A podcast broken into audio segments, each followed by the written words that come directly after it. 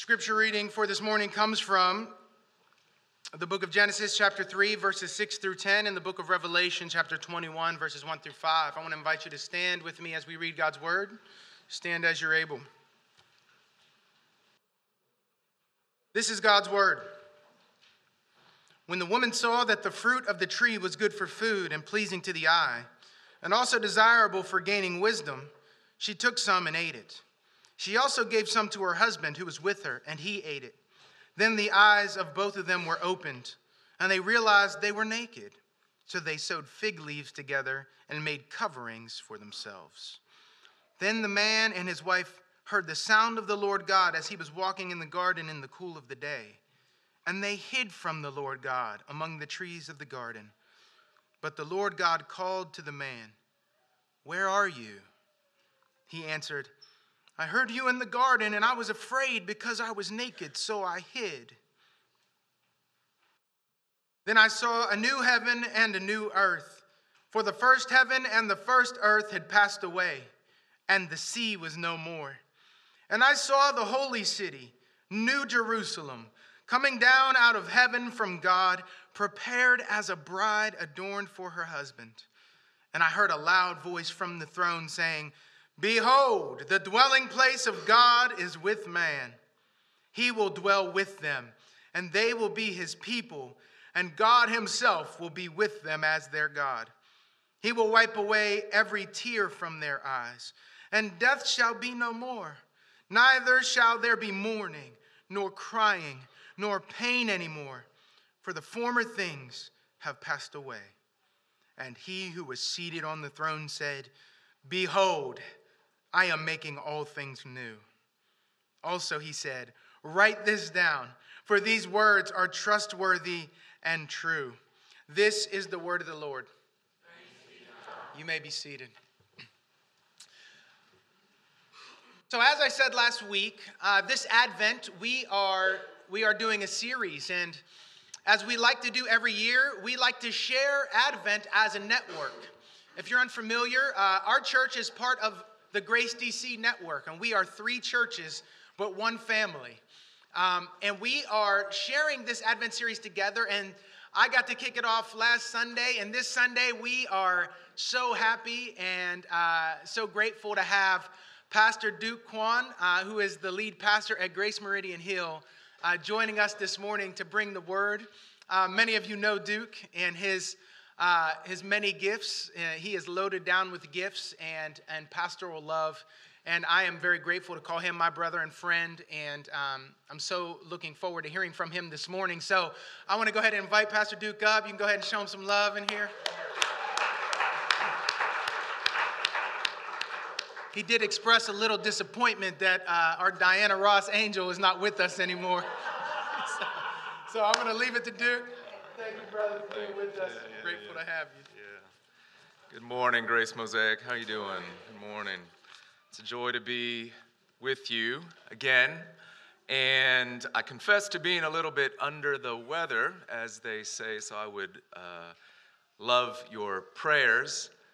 Uh, asking for strength from Jesus and from Ricola. Uh, gonna need a little bit of that. All right, let me pray. Let's pause together and let's pray. It's true. Jesus, you can raise the dead with just one word. And so we're asking that you take these many words, not one word, but many words that you've given to us through your written, written word, that you supernaturally give life to all deadness in our hearts. Give us life, awaken our minds, our hearts, our hands. What we're asking for is that you would change us in these few minutes that we have together as we consider your scripture. And so, Holy Spirit, please come and descend in a fresh way. And Jesus, exalt yourself. Heavenly Father, answer these prayers. We pray all this in Christ's name. Amen. Sometimes it feels like you can spend your whole life in the waiting room. It was 10 years ago when one of our church members first spoke those words to me, he shared them when he and his wife were going through an extended season of weariness and uncertainty, waiting, just waiting for change. As I've reflected over the last 10 years and those words have come to my mind at different points in life, I think he was right. Sometimes it feels like you're spending your whole life in the waiting room. Advent this season invites us to pay attention to our waiting hearts. Friends, what have you most been longing for, even aching for, waiting for lately? Is it perhaps relief from chronic pain or maybe chronically unpaid bills? Is it a better job? Is it the hope of romance? A child?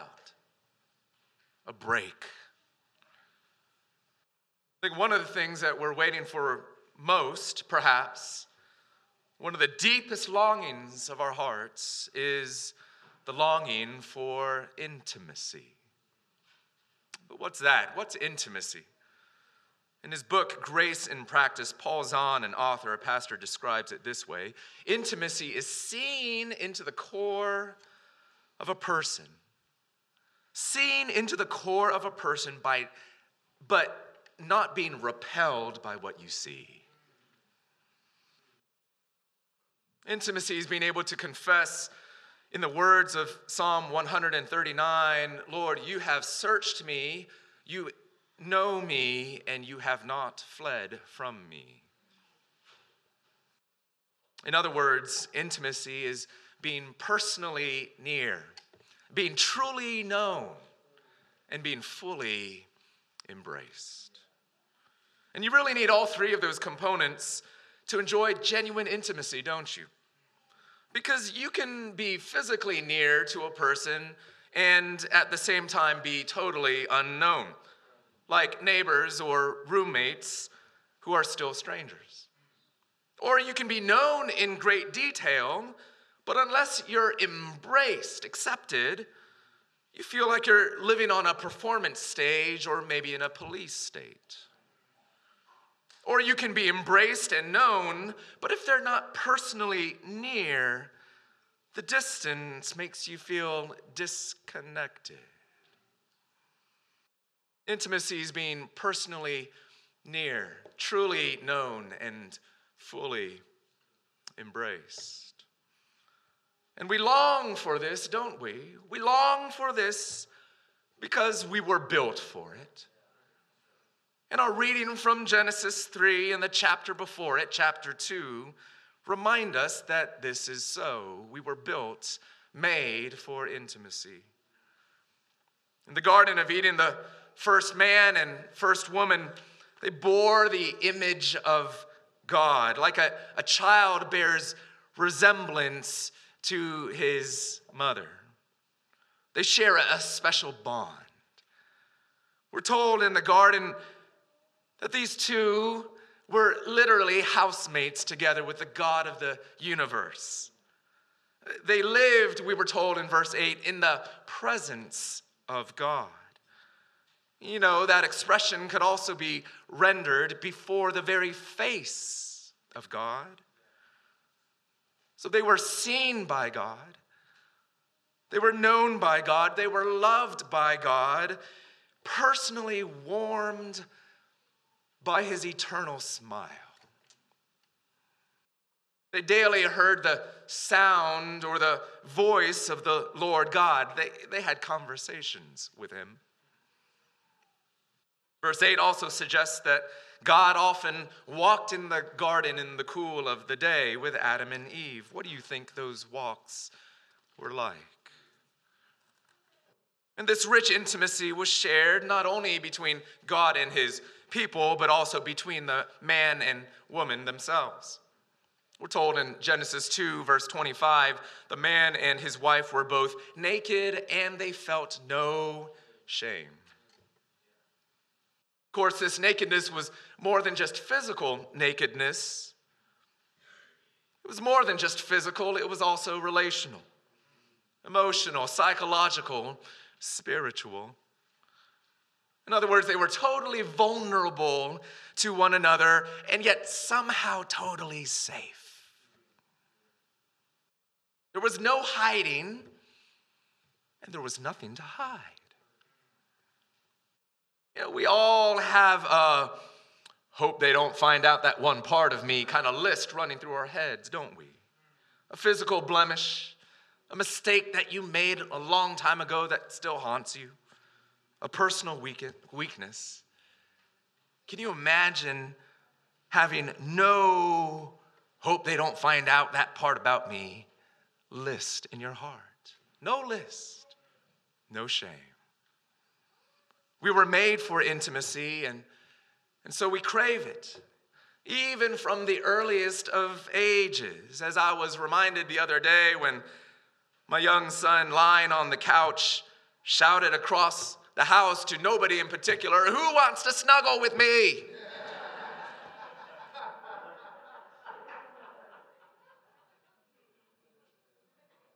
and isn't it the truth?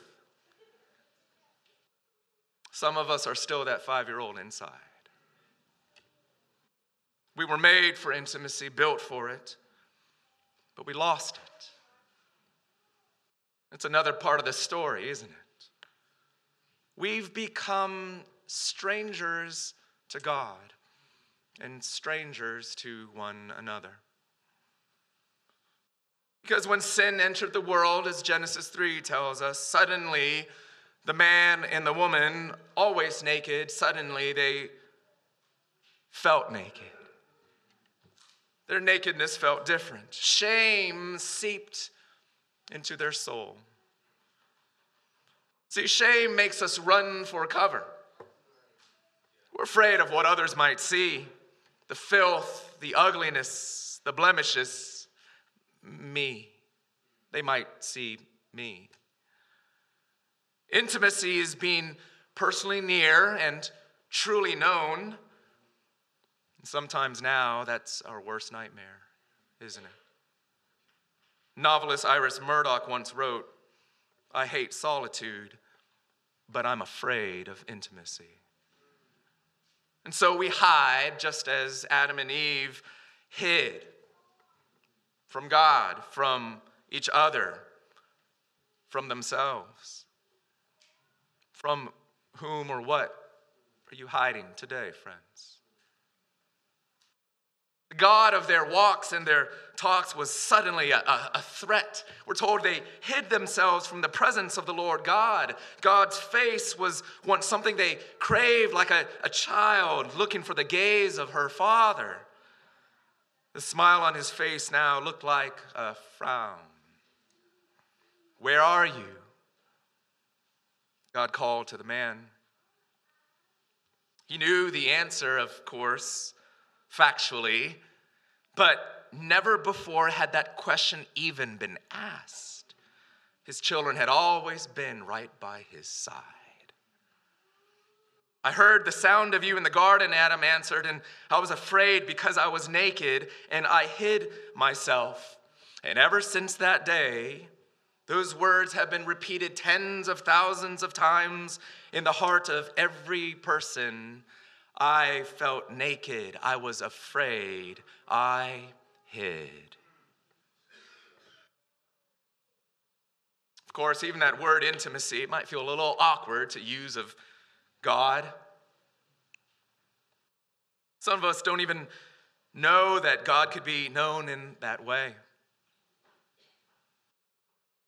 What we do know is that even just talking to God sometimes is incredibly hard.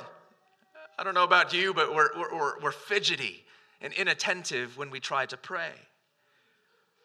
And you know, the more familiar you are with a person, the easier it is to sit in their presence in silence, right? A loved one, a dear friend, just sitting there doing and saying nothing in particular.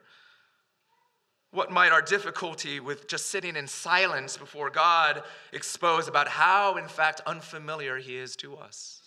A stranger, as it were. A lot of us are quick to affirm that God is love, but if you're a Christian, when was the last time you said out loud, I love God? Do you? I mean, really love Him? I think you do, many of you. And yet, even still, intimacy can feel like an awkward description, especially when God sometimes seems so distant. And let's be real, intimacy with other people can feel like an even bigger challenge. I mean, can we just be more honest? Maybe especially during this Advent season, more honest about how lonely it can be out there. We're made for intimacy. Why is it so dang hard to find friendship in the city? I wonder what your answer might be. We want to be near to others, but only as long as it doesn't violate our independence. We want to be known, but we also want to reserve the right to edit what people know. Pastor and author Ray Ortlund recently wrote You can be impressive or you can be known, but you can't be both. Far too many of us, maybe particularly in this city, choose the former, seeking fans and followers over genuine friends. And speaking of social media, sometimes it creates a false sense of intimacy, doesn't it? Leading us to feel close to each other, closer to each other than we actually are. We just click a button and Facebook tells us we've got a new friend gives us a false sense of access, even. You know, you never know when a distant celebrity might actually respond. The other day, I just mentioned LeBron James in a tweet in passing, and now I'm pretty sure we're good friends, right? Social media also gives us a false sense of vulnerability. Much of what's shared online is now what writer Laura Turner calls curated imperfection. The careful crafting of the flawlessly flawed version of ourselves that we want other people to admire. We want the feeling of intimacy, but without the cost and the commitment that true intimacy requires. Which is why casual, non committal sex can be so attractive and so misleading and destructive. For you, it might not be social media or sex, but for all of us, the question's the same. Where do you turn to for your imitation intimacy fixes? We were made for true intimacy, but we lost it in the garden. And we've been filling our lives with its counterfeit ever since. We've become strangers of God and strangers of one another. But God hasn't given up on us yet. And do you know the story that because of his great love for us, God sought to restore what had been lost? Do you know this story? This good news of God's pursuit of intimacy with you. We're told a couple pages later in the book of Genesis, he found a man named Abraham who at the time was a total stranger to God. God made a deep personal bond with him, something called a covenant. God made Abraham a big promise I will bless you, not because you deserve it or earned it, but simply because of my grace. I will bless you and I will bless your descendants, all of them, and I will be near to them, and I will know them, and I will embrace them. I will be their God, and they will be my people. And Abraham's family increased generation after generation, and God kept his promise still the same. And one day, God decided that he didn't want a, just a long distance relationship. The God of intimacy wanted to move into the neighborhood. So he told them to build a, a, a, special portable tent. They called it a tabernacle. Let them make me a sanctuary that I may dwell in their midst. God told Moses in Exodus 25, a God who wants to be near even sinful and wayward people, a God who wants to know, who wants to embrace. He wanted to travel with them as they wandered through the wilderness, so he would live in sort of a, a mobile home. You know, that's what the tabernacle was a, a trailer, you know. But even then, you couldn't just run right into God's house, just like you can't just run into the house of a new neighbor. You're just getting to know, and God's people surely were only getting to know this God of grace. And I don't know what most of you have carved out as your most personal place in your home or your apartment. For some people, it's the bedroom, for others, it's the man cave in the basement. At this point in Israel's history, God let the people up to his porch. But only the priest, only one person, could go into the family room. And it was decorated with different symbols like trees that would hearken back to the Garden of Eden. See, God's mobile home, his dwelling place, was a way for people to remember the Garden of Eden, that time of great intimacy, but that time of restoring it wasn't quite yet. The mobile home was great, but it wasn't exactly like the garden. Even the more permanent ver- version of God's local dwelling place, the temple, wasn't quite like it was in the garden. Not yet, but it was a start. And the prophets would speak of a day of heightened intimacy with God. Sometimes in the Old Testament, chosen leaders were described with terms of radical intimacy. Abraham was called the friend of God. Moses was said to have spoken with God face to face. David was called a man after God's own heart. But a day was coming, said the prophets. A day was coming when all of God's people could be described as such the friend of God, people with the heart of God, speaking face to face with God. A day was coming, according to the prophet Jeremiah, when it would be said of all God's people, They shall all know me personally, richly, intimately, truly, from the least of them to the greatest of them. And Ezekiel envisioned the future arrival of a, of a greater tent, a greater temple, a, a different kind of dwelling place that had not yet arrived. My dwelling place will be with them, and I will be their God, and they shall be my people, says the Lord in Ezekiel 37. But who could have imagined that God's personal dwelling place on earth might one day be not a place, but a person. Indeed, as John 1:14 testified, and the word, the Son of God, became flesh and made his dwelling, pitched his tabernacle among us. At last, God's mobile home had become a man. His personal presence became a person in the flesh. This is the story of Christmas, the first advent. And this is why, when Matthew chapter 1 tells the story of Jesus' birth, he gives him an old, Old Testament nickname. When he says this, all this took place to fulfill what the Lord had spoken by the prophet. Behold, the virgin shall conceive and bear a son, and they shall call his name Emmanuel, which means God with us at last. Do you know God? Do you know Christ by his nickname, God with us, God near to us, God knowing us, God embracing us by his grace? Do you know this? Jesus, who brings us near, those of us who were once far from God, being brought near. Jesus, who made a way for those of us who are far from God, even running from Him, made a way for us to come home this season, maybe even today. Will you come home to God? Jesus gives us, as He Himself told us, the right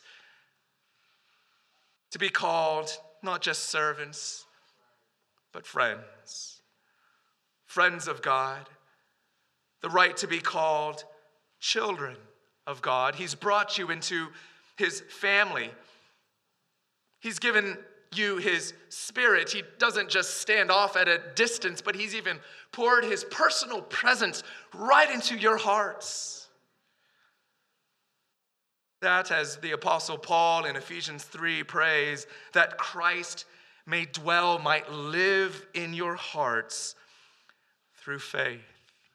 And all this is a gift of God's intimacy given to you even now through Christ. Because years later, after his birth, Jesus was also the one who hung on the cross. Jesus was treated like a stranger to God, under the judgment of God, even as an enemy of God, that we might enjoy intimacy with God. The one who, for all eternity, enjoyed infinite friendship and fellowship, cried out, Why have you forsaken me?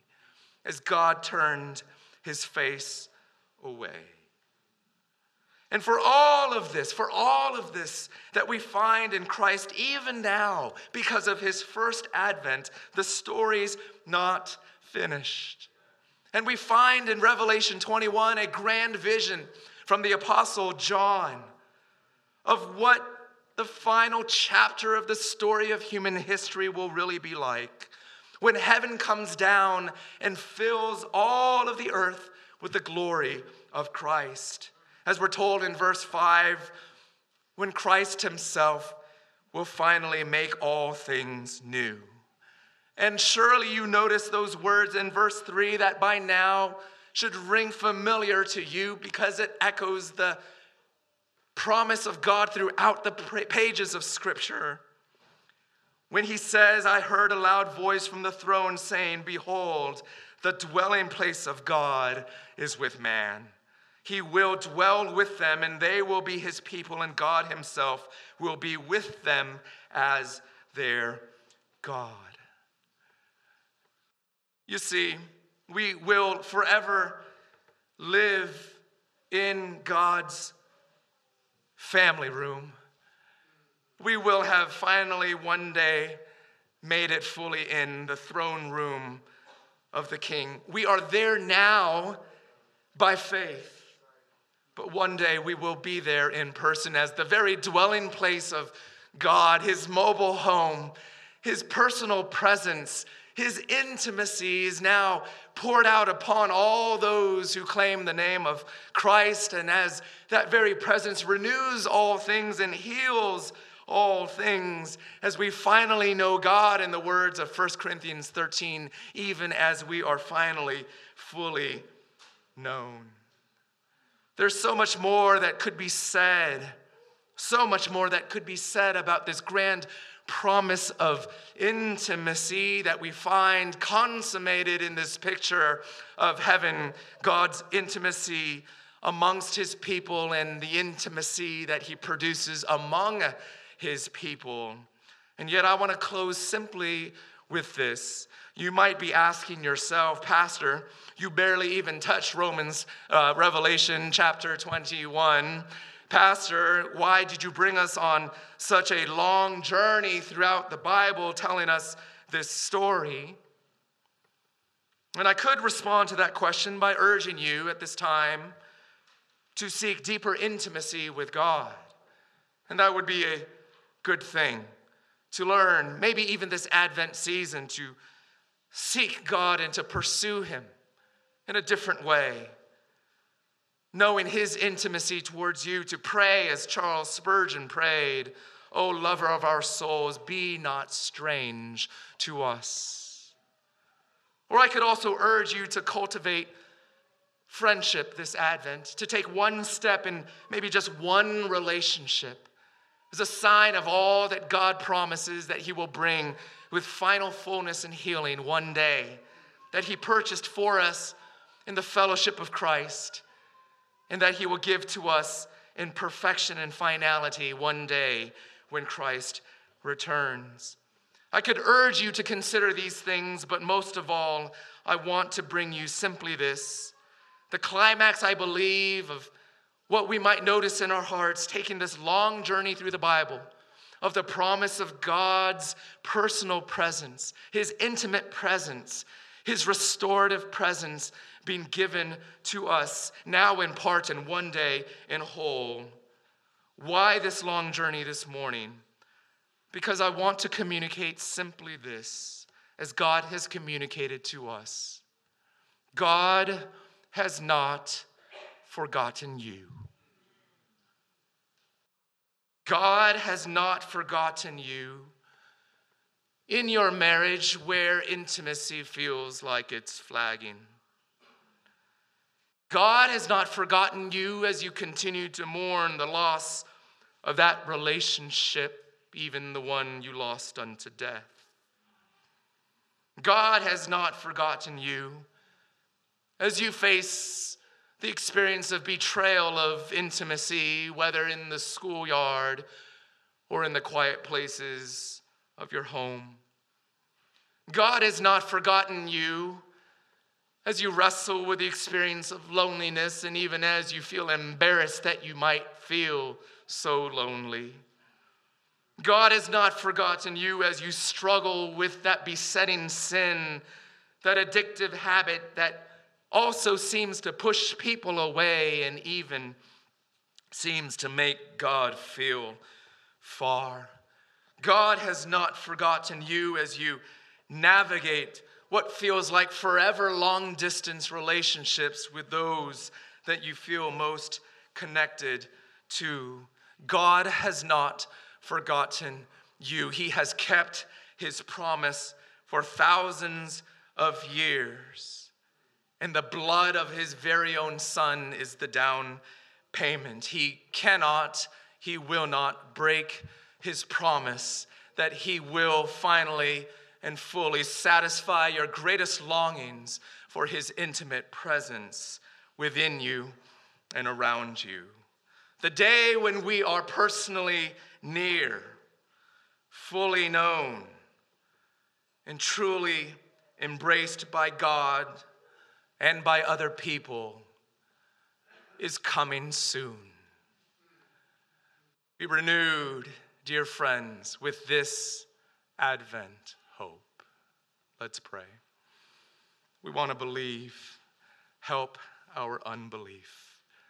Renew our hearts and satisfy with even a foretaste of even our deepest longings our longings to be known, our longings to be seen, our longings to be near, our longings to be embraced, our longings for intimacy. Christ, our Savior of intimacy, please draw near. Pray in Christ's name. Amen.